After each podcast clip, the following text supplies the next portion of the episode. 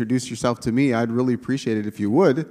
I'd love to meet you and get to hear a little bit about, about your story and, and uh, those kind of things. So if you're, if you're here and you haven't met me yet, I'd love it if you'd catch me in the foyer after the service and just say, hey, we haven't met. And uh, it would be great to meet you. Well, last night I sent out a letter, uh, an email. Um, let me just, before I say that, you may have gotten two kinds of emails from me. Yeah, some of you have. Okay. So there's, there's uh, some character out there pretending to be me. this is a new experience for me, uh, that having someone out there. Anyhow, their, their email address is slightly different than mine, but close enough that it's easy to uh, think it's real. And they're to try to scam you and get, uh, and get you to give them gift cards or um, Visa gift cards or something like that. Okay? So just be warned. If you have been scammed, come talk to me. We'll try to fix that. Okay? But uh, yeah, so uh, I was talking to, actually, so it was about a week ago, I think a mass email went out to a lot of people just sort of saying, hey, it's Pastor Steve. I need your help, and so just let's keep this confidential. And just you know, can you help me with this? And anyhow, so how many of you got an email like that? Oh wow. I am never going to ask you for gift cards. or ha ha ha. Or, that's great. No, no, no. I don't want your banking information. I don't want, uh, no. Okay, so just, you know, it's a, it's an interesting world we live in right now, and so I just want to put that out there. Anyhow, if you got an email like that, and uh, I would say, just to be on the safe side, if you get an email and it's from somebody, not just me, because this has happened actually with other people in the last week. In fact, uh, someone from the church came to me and said that just a couple days before that sort of mass email went out uh, to people in Hillcrest, mass emails went out to everyone in their apartment complex. And it was uh, somehow someone got all those emails asking everyone to renew their leases and please send in their banking information to do that. This is the time we live in. So we have to be a little more savvy and uh, always, if someone's asking you for something like that, double check it. Phone the office, phone the church office. Um, I'm not going to ask you to do something uh, confidential or secretive that, that our team would not know about. Okay? Do you know that? I'm just trying to make sure we don't get scammed. And if you did get scammed, come talk to us confidentially. Ha ha. Come talk to us. Anyhow, we don't want to uh, allow sinful things to flourish. So let's, let's set that up. So the second email, the real email. I sent a real email last night, and uh, many of you would have got it if you've. And um, the email was talking about today. But I realized I sent it out after supper, and many of you, you know, it's the weekend, you don't want to read email. So let me read you my letter. Dear Hillcrest, our 100th anniversary celebration is only one week away. Well, Kurt did a great job of talking about all the great things, so I won't jump in with, with that.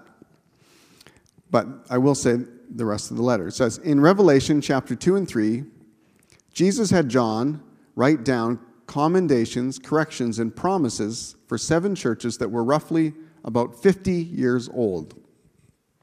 And most scholars put the writing of Revelation at 95 AD it's about 60 years after uh, Jesus' death and resurrection. So, if churches that are 50 years old should take stock of where they're at, churches that are 100 years old probably have even more reason to reflect on their history and try to see their church again through Jesus' eyes. He is, after all, the head of the church. So, tomorrow or today, I want to speak about what Jesus might commend and correct us for as a church based on our 100 year history. I think there are many things that have defined our history that we should celebrate and keep on prioritizing. You don't get to 100 years as a church and still have a bright, promising future without many good, godly dynamics at work. I think we should celebrate and double down on those things as we go forward into the future. That requires remembering the lessons God has taught our church over the years. At the same time, part of God's good leadership and fathering in our lives is the work of discipline and correction.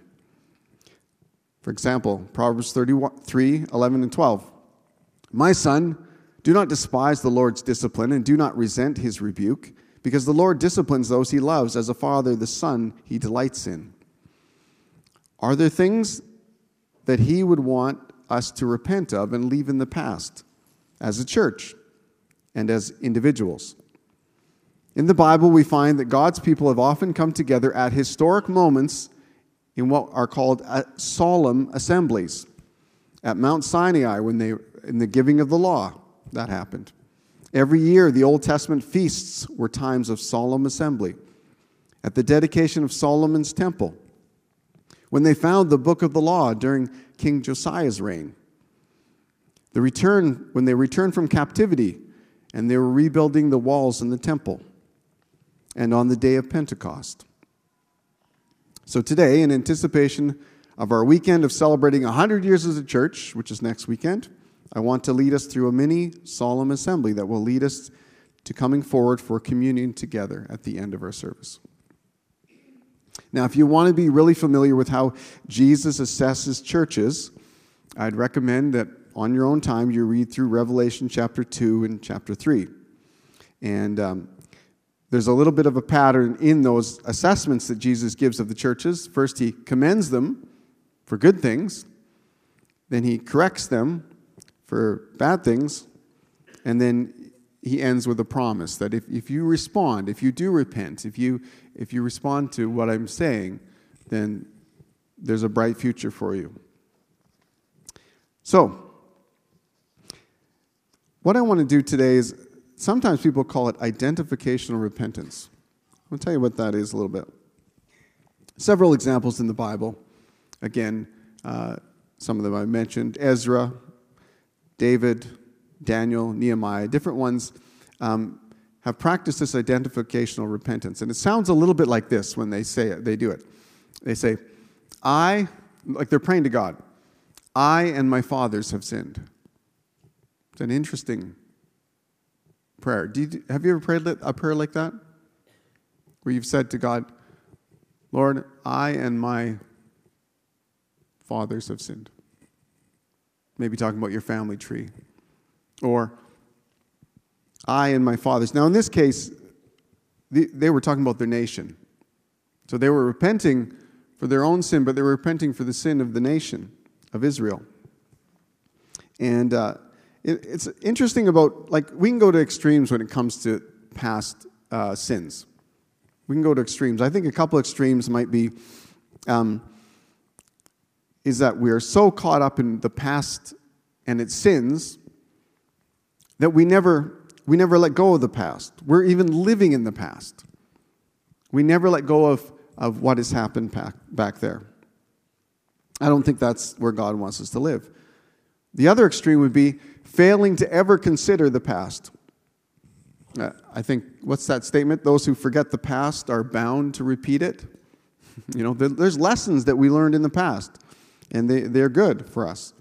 So, not considering the past is, is, is, is also maybe not considering that the past has an impact on the present. Sometimes we have bad fruit in our life or bad results in our lives because we haven't dealt with things in the past and it keeps showing up in our present. And so, acknowledging the past, I think, is appropriate. Owning our responsibility in the past, that's, that's definitely something we should do. Learning from the past so we can make the future better, absolutely. And repenting for the past. Repenting for the past. To repent. Now, I, I remember when I was in the Nipawin church, the Nipawin church had a, just before I arrived there, a couple years before I arrived there, they had a really bad church split. Church split in two. And then um, that church split went on to split in two soon after that. It was just, it was a mess. A mess of relationships, a mess of, of, of broken relationships across. in a very small community. And um, anyhow, so another church had been formed and started, and there was awkwardness and you know difficulty in relationship for several years. But one day we got a call from the pastor of that church, and he said, um, "Could we have a church service together?" And we were like, "Oh, well, you know what? What would you want to do?" And he said, "Well, I kind of think our church started in with bad roots." And I kind of think if we don't deal with those bad roots, we'll end up with bad fruit. And I was like, You want to come together and have a time of repentance and forgiveness and reconciliation? We were all for it. And so we had this wonderful church service where sort of these two, this church that once was one and now split into two, came back together and there was repentance. There was people saying, I'm sorry and please forgive me and, and I love you. And it was an incredible uh, thing to be a part of. It really was. But I just thought about that, what he, what he had said. You know, I think our church has some bad roots, and I don't want it to ha- eh, result in bad fruit. So, today my intention is to ask the question of what would Jesus commend Hillcrest for, and what would Jesus correct Hillcrest for? But before we go there, I think we need to just recognize how much we need the Lord's leadership in our lives. Like if you if we don't if we don't care about what he would call good and what he would call bad, if we don't care about his commendations or his corrections, it is probably a sign that we do not realize how much we need him. And so I, I'm going to invite the worship team. They're going to come back and they're going to just lead us in, in a very simple song that says, We need the Lord. We're going to sing this song. You, you probably heard it before. Lord, I need you. Yes, I need you. If we're going to uh, identify some things today in this historic moment of 100 years for our church and getting ourselves ready, even in our hearts, for this next weekend of celebration, we have to acknowledge that uh, the, we need the Lord. We need Him in every way. Every minute. That's right. We need Him every way. And so I'm going to invite you to sing this song. And I think it's just preparing our hearts. I, I think I, I just want to pray really quickly before we do this, but just prepare our hearts for this time. Lord, would you, would you search our hearts? For some of us, we aren't we don't have a long history with this church. We don't maybe it's hard to identify with the past that we weren't a part of and yet I I believe you're going to show us things or you're going to identify things today that we need to repent of. So God, whether it's individual repentance or corporate repentance, would you search our hearts? Would you see if there's any wicked way in us? any way that doesn't align with the calling that you have for our lives and the way that you have commanded for us to live as your followers. Would you shine the searchlight of your Holy Spirit on those areas in our hearts? And then, Lord, may we respond with repentance for anything you reveal. We ask that in the name of Jesus. Amen. Just invite you to stand. We're going to sing we're going to identify our church's great, desperate need for the leadership of God in our lives. Let's worship Him.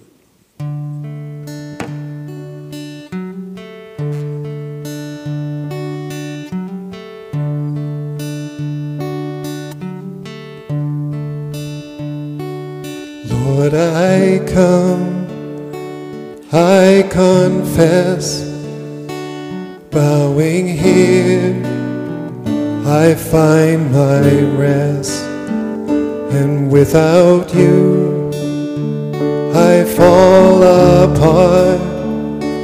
You're the one who guides my heart. Lord, I need you. Oh,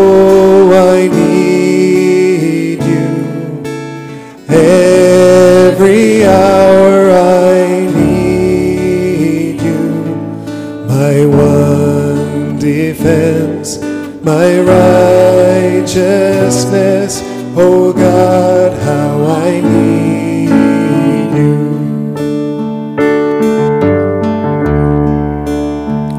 Where sin runs deep, your grace is more. Where grace is found is where you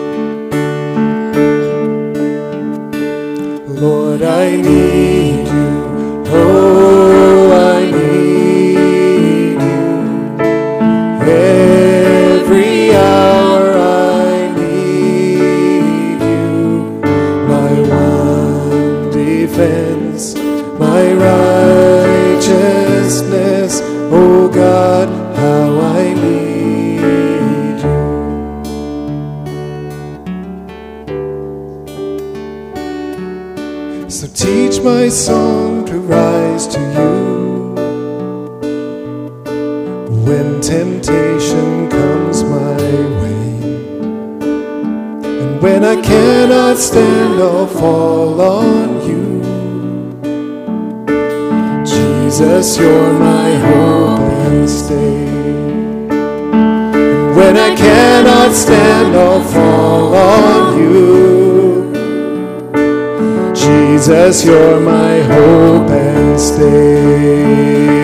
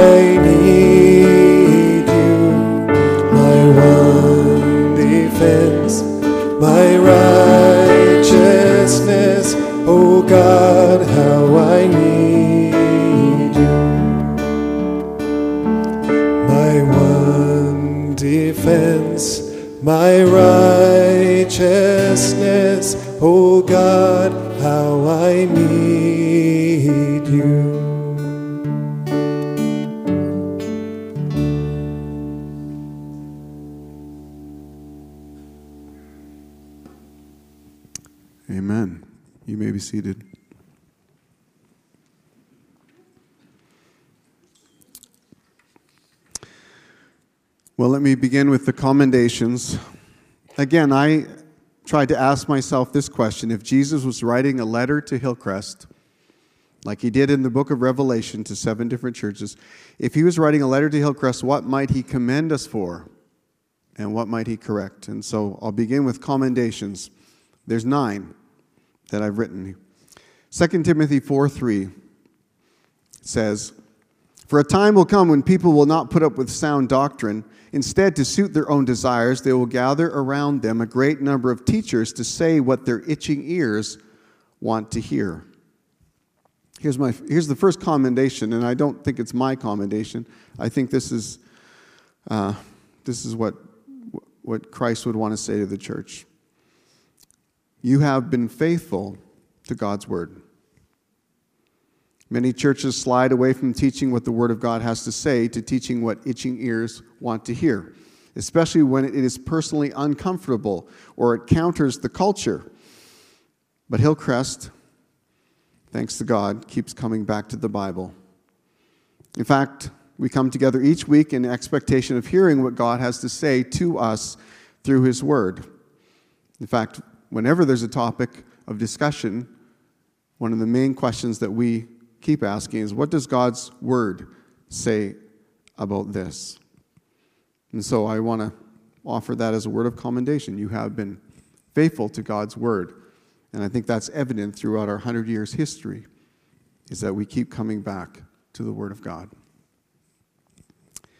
Second commendation. Acts chapter 5, 42 says this Day after day in the temple courts and from house to house, they never stopped teaching and proclaiming the good news that Jesus is the Messiah. Second commendation is you have faithfully lifted up the name of Jesus. In membership class, well, no, first let me ask you a question. How many of you say you're pretty confident you know what denomination we're a part of? If, I, if you could just answer it off the tip of your tongue. How many? Yes, a bunch of you can. A bunch of you can, and a lot of you can't. And you know what? I've often thought we, we almost never say anything about our denomination, actually, from the front here. We're part of a denomination. It's the ACOP, the Apostolic Church of Pentecost. It's a good denomination. It's a denomination that's helped us. When we were in some of our more troubled days in our 100 year history, we had uh, uh, ACOP help us financially in many different ways. One of our sister churches in Regina gave us money every month through a season where we really needed it. We had people fundraising across the denominations. We even had a cookbook we made and sent out, and it got sold all over our denomination to raise funds for this church. So we're part of a great denomination. But you know what? If you ever go to an end, let me just say that, we'll have some people on our 100th year anniversary who are coming back or who are honoring this church from our denomination. So it's a great time for us to be thankful for how they have helped us. I mean, there was faithfulness in this church where people soldiered on through some difficult circumstances, but we didn't get to where we are today by ourselves. And so it's great for us, it'll be great for us to express that gratitude in the weekend to come. Having said all that, if you've ever taken our membership class, you'll know that one of the things we say in our membership class is even though we're part of a good denomination, have many sister churches across southern Saskatchewan that are part of that denomination, we don't talk an awful lot about our denomination. And the reason for that is because I think there's a conscious decision or, that sort of came to us over the years is to lower the flag of our denomination and raise the flag of Jesus. And some people say, well, you know, what Hillcrest Church, what flavor is that? You know, what denomination? And I would say, well, we're Heinz 57. Because the vast majority of, of us are not from one single denomination. Most of us are from 57 different backgrounds, right? Whether that's church backgrounds or non church backgrounds, we are from a very diverse background. And so, what unites us is not a denomination, what unites us is Jesus himself. And so, when I say you have faithfully lifted up the name of Jesus, I know that historically, uh, one of our church locations down in, uh, down in uh, years ago down in Main Street had big, big uh, neon signs that Jesus saves. Maybe you've seen those on churches before. We had one, one of those back then uh, because we were lifting up what what we were about. We were lifting up what our hope was. We are lifting up where we looked to. We are lifting up the hope of the world, Jesus Christ. And so, Jesus is what unites us. And Jesus is the one we proclaim. Jesus is the one who got us through the COVID lockdown when there's all sorts of reasons to be divided we kept coming back to. Why? What do we have in common? What do we agree about? We agree about Jesus. We agree that He is the Savior of the world, and He's Lord of all, and that He's the King of kings, and He's the hope of the world. That's you have faithfully lifted up the name of Jesus. Here's the third one Ephesians 2 8. For it is by grace you have been saved through faith. This is not of yourselves, it is the gift of God Hillcrest has faithfully championed the message of the grace of God. What is that message? Well, that God stands ready to forgive and accept those who have sinned against him. And that there's no sin that God is not willing to forgive. And that God loves each person and wants to make you and me his sons and daughters and give us the gift of eternal life with him. And that's why God graciously sent Jesus to do what our good deeds could never do make us right with God defeat the power of the enemy and of sin, and bring us into a position of honor in his family. You faithfully champion the message of the grace of God. There's lots of ways where churches can get off into religiosity or into moralism, and it's just about doing a list of behaviors. And sometimes it even twists the gospel so much that it becomes a gospel of doing enough to earn our way to heaven. But that's not the true gospel. It's always been about God's grace. It's always been that God has been so gracious to us that He did for us through Jesus what we could never have done for ourselves. Jesus lived the perfect life that we should have lived. He died the death on the cross that was really was ours to die. And he took upon himself the sins of the world so that we can approach God not based on our righteousness, but based on Jesus' righteousness, based on his perfect track record. It's all grace. It's all grace. None of us will stand before God and boast of what we have done. We'll only boast in Jesus Christ and his work done for us. And that's where our hope lies. And this church has been faithful in, again, coming back and back to the message of the grace of God. Number four, Revelation 7 9 says, The great multitude, eh, oh, Revelation 7 9. After this I looked, and there was before me a great multitude, no one could count, from every nation, tribe, people, and language, standing before the throne and before the Lamb. Number four, you have cared about the nations and sought to reach them with the love of God. You faithfully sent out global workers cross culturally and supported them over long durations. And that has resulted in supporting many missionaries, including the Matsons, are a good example, for over 50 years to go to Taiwan over half, which is half of our lifespan as a church. That readiness to love cross culturally was made evident when uh, we helped Syrian refugees settle here. And, and we built bridges with newcomers to Canada from Africa, from China, from India, and from more places. Some of the, the programming that we have has come out of this. Uh, kitchen kits for newcomers to Canada.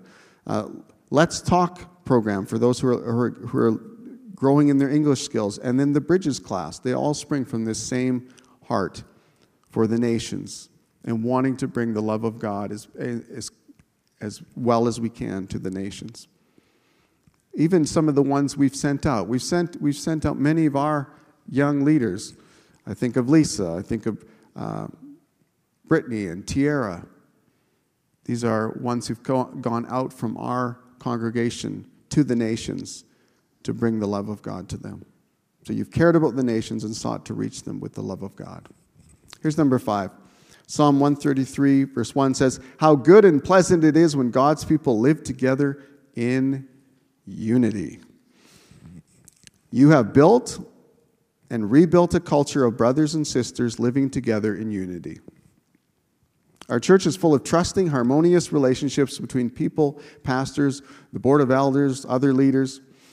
At our annual meeting, the moment where we make personal motions of thanks or the times where we talk about what we love about the church are usually the longest parts of our annual meeting. We just breeze through the business as fast as we can because we can't wait to thank each other for the ways that people are ministering and serving and loving in our church. It's amazing. The first time I attended an annual meeting of this church, I didn't believe it was real. It was like, this is too good to be real. 21 years later, it's real, people. It's real. You did very well to preserve our love and unity through the COVID lockdowns. I've already mentioned that, but I brag about that. When I talk to other pastors and about our church, that's one of the big things I say. You know what? You guys were gracious and, and you preserved unity.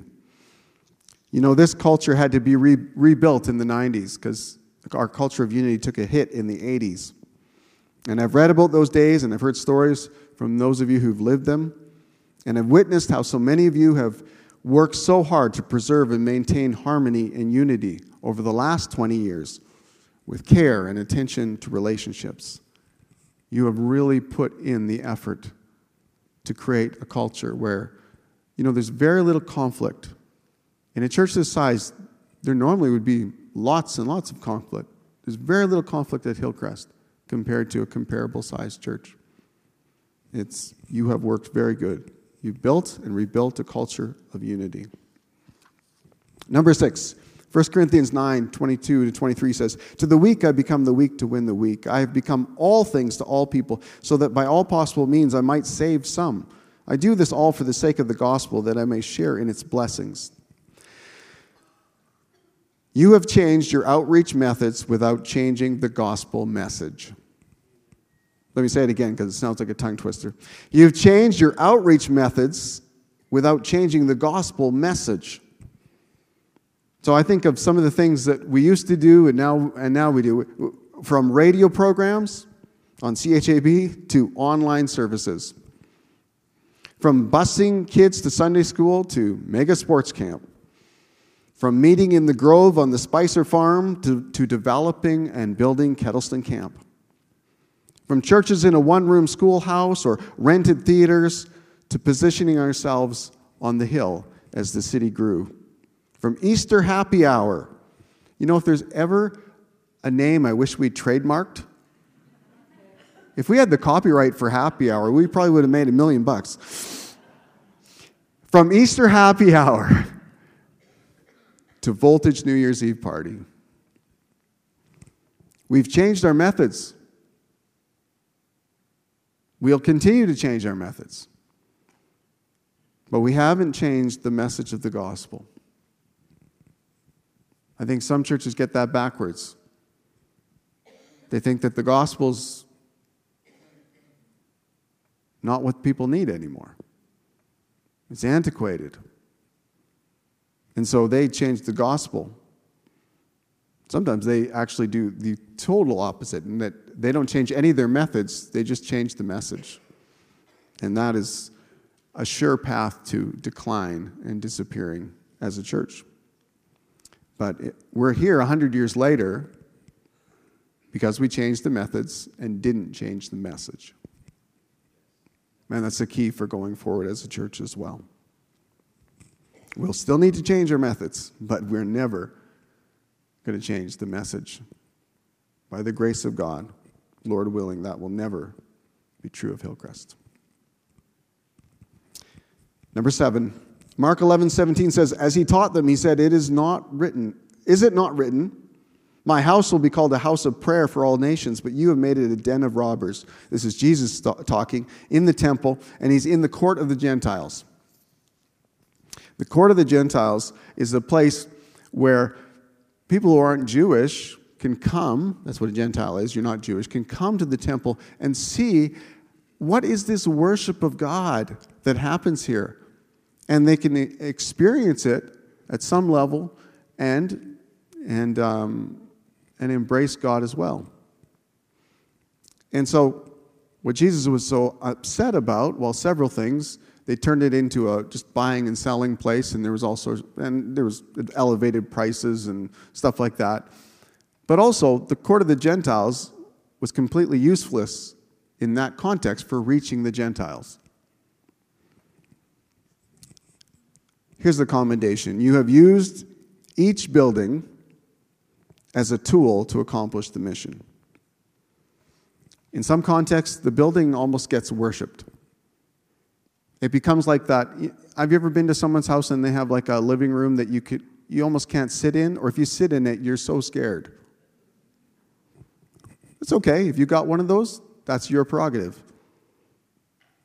But some churches are treated like that.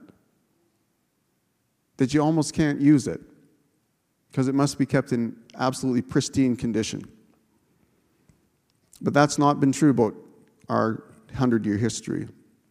A building bursting at the seams has never really bothered you. In fact, you relished the building being used all week long to bring people together for Christian discipleship. And you lend it to the community for so many things high school graduations, large funerals, even small things like just meetings of, of community groups or, or birthday parties. This building gets used. And every church we've had has gotten used. From O.J. Lovick's first meetings in 1923, which were packed, to over 500 kids at Easter Happy Hour, which made the, our Hochelaga location packed, to Voltage on New Year's Eve, again, where every corner of this building is used and packed. It doesn't bother us to put a little bit of wear and tear into the building. You know what? One of the things I love doing with friends that I have who aren't Christians, friends or family members who aren't Christians, because I often run into them around Christmas time, is I'll often show, show them the voltage highlight video. And I'll say, uh, oh, they'll, they'll talk about what they're doing for, you know, New Year's Eve, and I'll say, oh, our church is having a New Year's Eve party. And that sounds like someone sipping tea in the corner, doesn't it? And so I say, uh, yeah, I've actually, I'll just pull it up on my computer and you can, or my phone. You can just, yeah, this is what we do every year. And then they see this place packed and everything that's happening and all the activity. And I go, yeah, just, it's just my sleepy little church having a little bit of fun. it's great. It's awesome. But I think one of the great things that we've all discovered along the journey, and I discovered that was in this church, was that you didn't worship the building. You saw it as a tool for mission. And you didn't, it didn't bother you when there were holes in the drywall because kids were here. It didn't bother you that there's wear and tear because we're using it to reach out to people. And I think that is the heart of what God wanted to happen in the temple, in the court of the Gentiles. I think he thought that I don't want to say it too disrespectfully, but it, I mean, that could have been a Billy Graham crusade every day of the week, basically. It was meant to be a place where the Gentiles would experience the one true God. And God means for that to be Hillcrest as well. To commend you for that. Number eight, you made great efforts to let the little children come to me. Jesus said that. Let let the little children come to me, and do not hinder them, for the kingdom of heaven belongs to such as these. I think there's great efforts that go on to counteract anything that might hinder children in this church. In our history, we use cars and personal invitations and busing ministries to, to, to, to bring children from all over the city to come to our programs. And I've seen just in our culture, you volunteer to teach children and to lead children. And you don't bother about the kid noise or the kid busyness or the kid activity.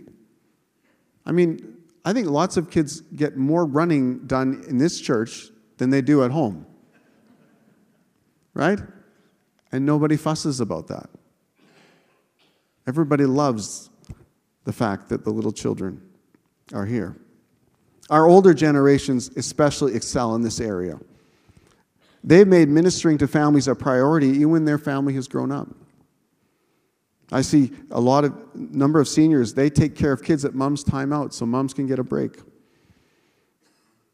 And again, you welcome kid activity, you welcome kid ministry, you welcome it, you pray for it, you repair the drywall for it, and you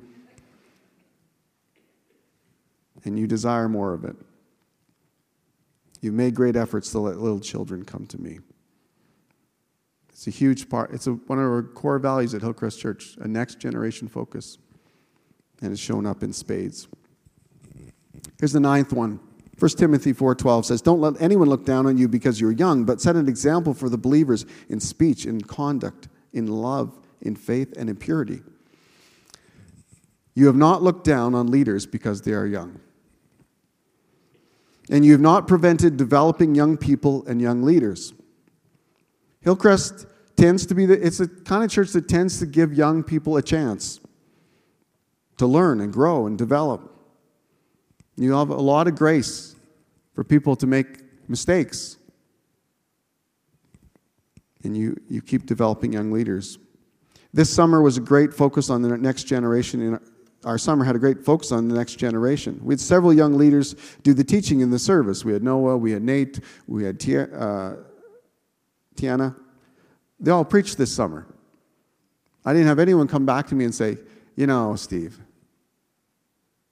you should really just get people who are really experienced. Uh, now, they all did a great job, so I think that's probably why there wasn't a lot of com- complaining about it on one hand. But the other reason is even if someone had got up here and tried their best and sort of didn't do that great, I think they would have experienced loads of grace, love, and commendation Nobody would have written them off, and everyone would have believed for better and greater things. Because that's how you are. So many leaders, so many young leaders have been raised up out of this, the history of this church. And I just love to see how, when it comes to big efforts, uh, or when it comes to our efforts to do things, that young leaders are included. I love that junior highs are helping in the teaching of, with, of children. I love that mega sports camp, all the young leaders that were in the room praying that these children would come to faith in Christ. And of course, does, a dozen did. I think Kettleston Camp has been a big part in the mentoring and development of young leaders. And Joe's Place has played a significant part in the mentoring of young leaders. But you, didn't, you don't disqualify or, or leave them out of the picture because they're young. In fact, you have mentored many, many young leaders, and I think God is, is pleased with that, and, and that's something we want to continue to do and do even more. So, those are nine commendations that I believe are accurate about our church, and I believe that they're biblical. They're things that Jesus wants for his church. Now, I want to share these four. These are four corrections.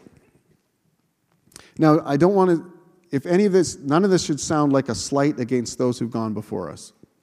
I'm fully aware that there may be a day where someone will stand where I'm standing today and lead you in a time, or lead a church of the future in a, in a time of repentance for what people in the past have done. I hope they don't mention me by name.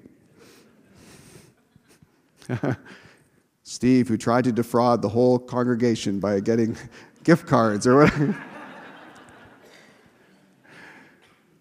so that's not what this is about. Um, uh, having said that, I think the Holy Spirit does want to bring correction to areas that are not in alignment with Him. And so I am mentioning these four areas, and I'm not doing this from a high position. I feel convicted in all four of these areas personally. Even if you don't feel that, I do. All four of these areas have been an area of deep conviction for me and, and uh, where I, I recognize at some level the need to repent. And so you might, for you, this might be something that you recognize this is something in our church history, or you just recognize it for you personally, that you need to align yourself with God in this area. And we'll welcome whatever work the Holy Spirit wants to do in you this morning through, through sharing these things. All right, here's the first one.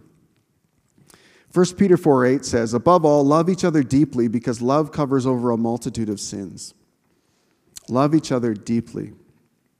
An observation has been made that Canadians, and I think this would be true about most Canadian Christians, and it's probably true about Hillcresters, we tend to be polite and private. In our culture, being kind or nice or tolerant is prioritized and elevated. In some ways, it's almost put at that's the high bar of living. And so, if you're being those things, and to be those things, you, uh, you live and let live. It is a low bar compared to what Christ has called us to. He has called us to love each other deeply. To live and let live is just to tolerate someone's existence or preferences.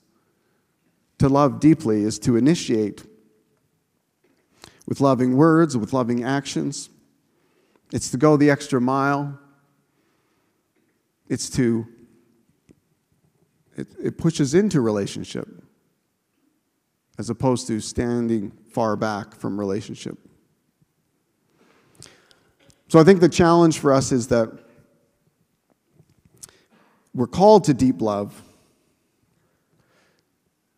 yet we have a culture that invites us to downgrade that to just live and let live.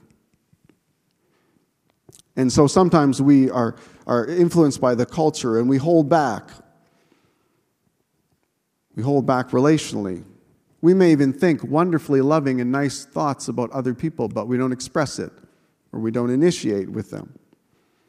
And then we even may have nudges from the Lord to act with love or to speak with compassion and encouragement, and we don't follow through with them.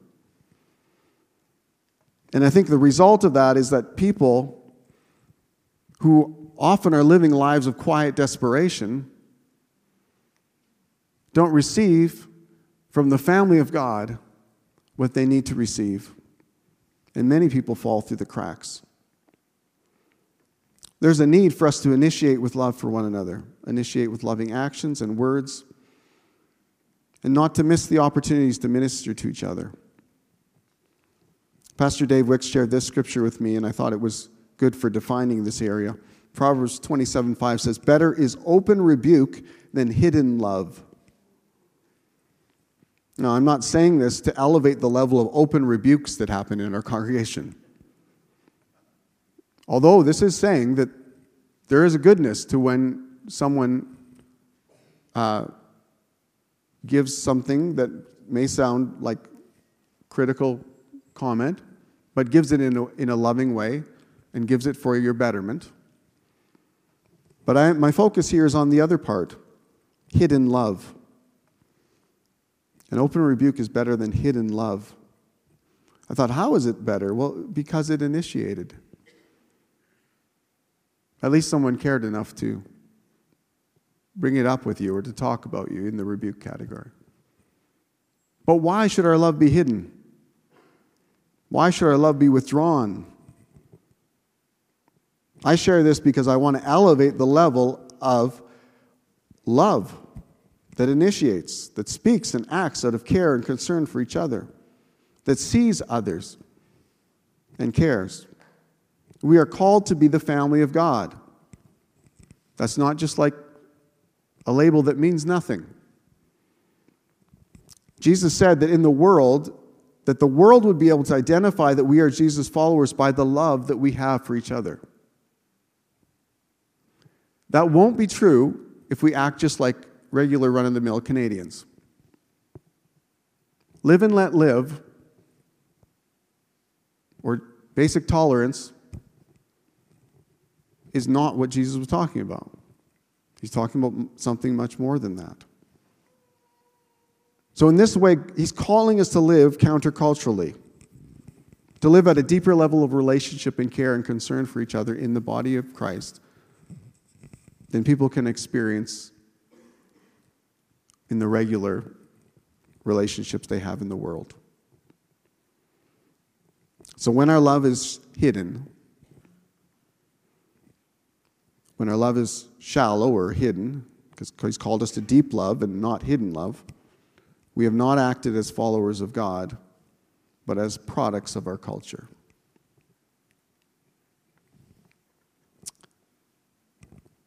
For this, we need to repent.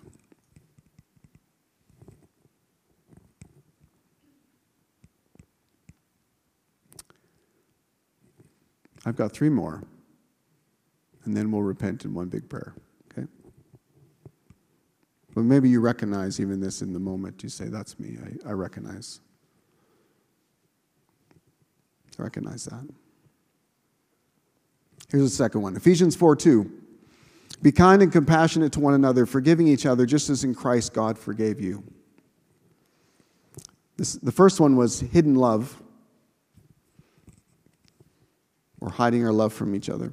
The second one is unforgiveness for sins done against us.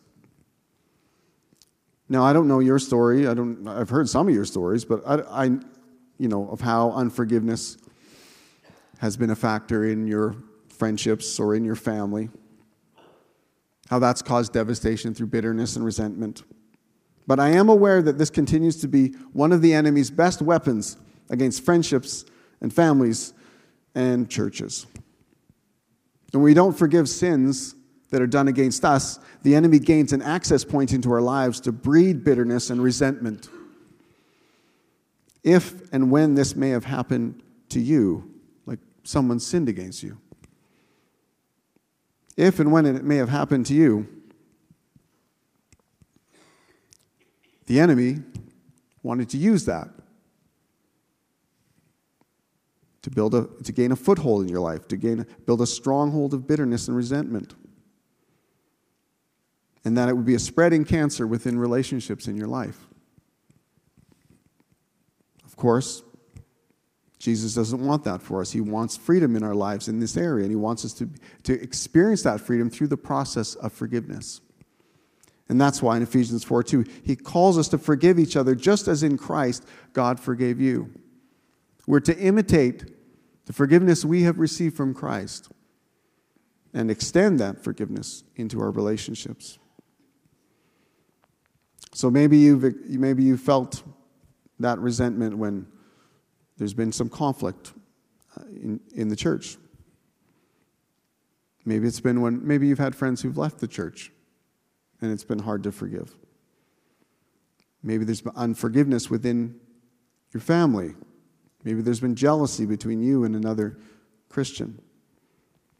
Maybe COVID, although we, we seem to do really good as a church through COVID, but maybe COVID was a time where bitterness and resentment started to take hold. You know, monthly communion is a good time to repent of unforgiveness and obey Jesus by choosing to forgive. A hundred years is also a good time. Ask the Lord, is there anyone you haven't forgiven? I mean, ask Him that. Even just be sensitive in this moment. If He's putting His finger on someone that you still harbor resentment against. But unforgiveness is not an option for Christians. If you're not a follower of Jesus today and you're just listening to this, well, then you can make the decision whether you're going to forgive or not. But if you are a disciple of Jesus, if you have embraced his discipline in your life, that he is your Lord and Savior, and he has, he has the right to call you to obedience in your life, he commands his followers to always forgive. It's not an option for a Christian. It is our call to obedience. And if we claim Him as Lord, then we must act, you know, we must obey.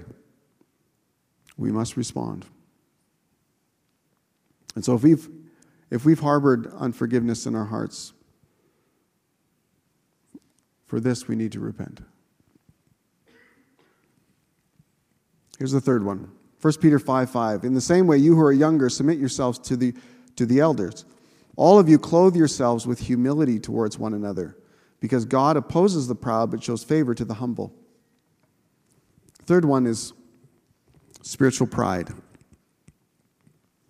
At the end of the 70s and just going into the 80s, uh, our church on Hochelaga had two services and a Sunday school that was bursting at the seams and opportunities opened up to build this building. It was, uh, I heard it described as heady times. Many churches were building great buildings in Saskatchewan. Quite a few people had read the story of the Crystal Cathedral in California. And you know, there's a, a danger when everything's going good. There's a danger when uh, when you're on top of things, when you're winning, when, when, when even as a church, you're doing really well. You can start to think that you've got God, the Bible, the Christian life all figured out, and pride can show up in many different ways. It can show up as a harsh spirit of judgmentalism. It can show up in our comparison with others or competition with others. Pride can show up in an unwillingness to learn. Pride can show up as defensiveness or an unhealthy self focus.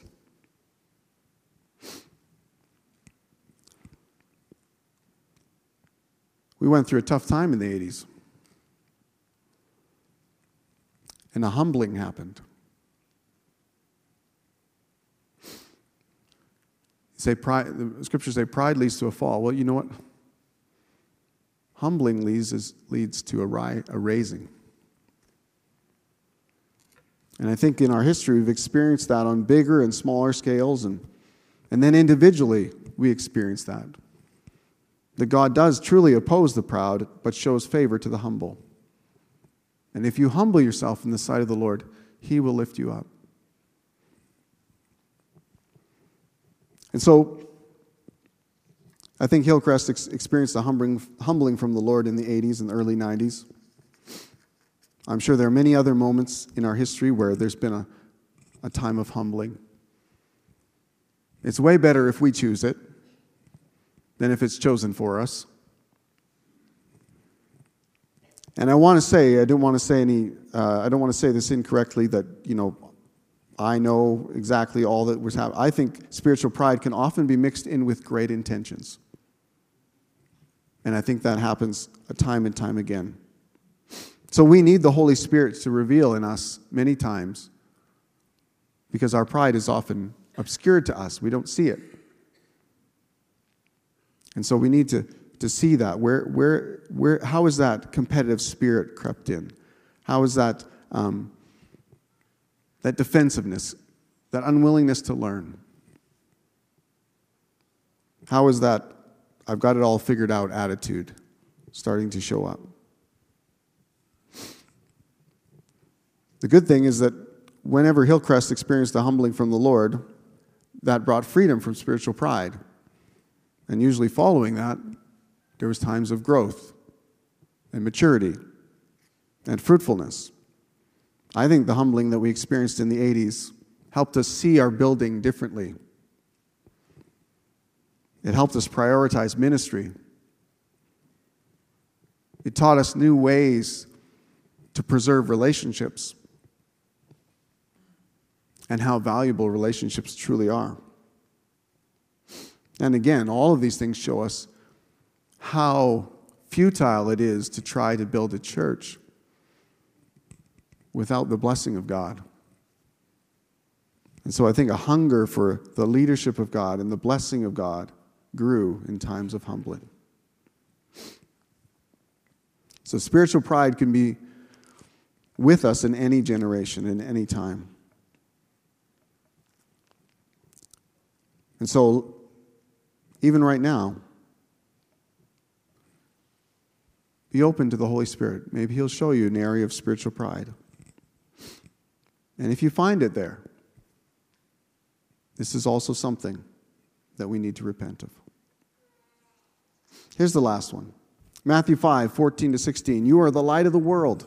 A town built on a hill cannot be hidden, neither do people light a lamp and put it under a bowl. Instead, they put it on its stand, and it gives light to everyone in the house. In the same way, let your light shine before others, so they may see your good deeds and glorify your Father in heaven. The last one is isolationism.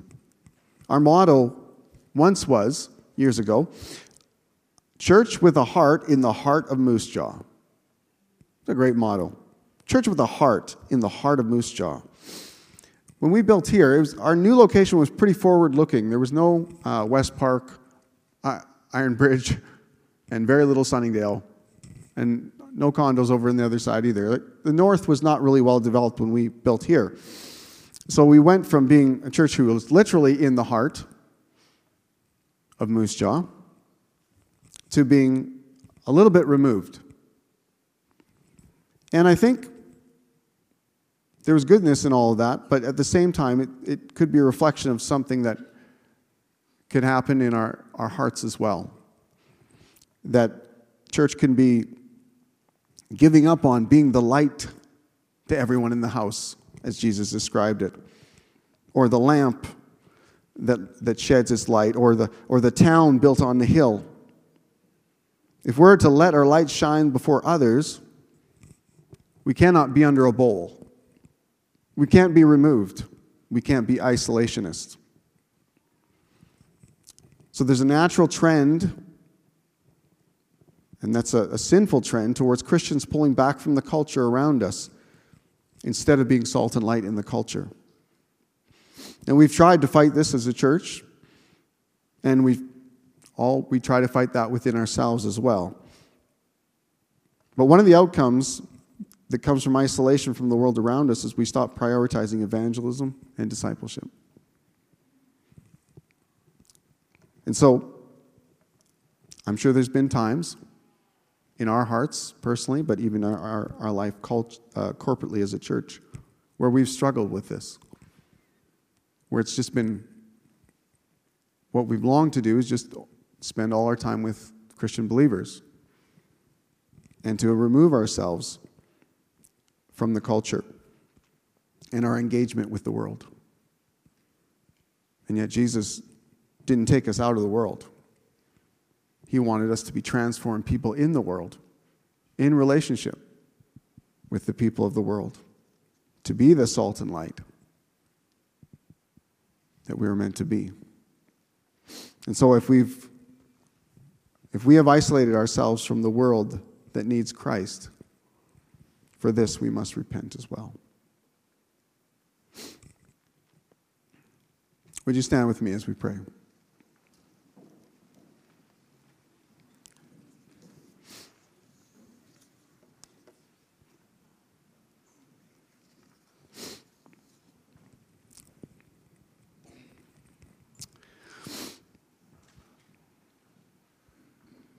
Lord God of heaven,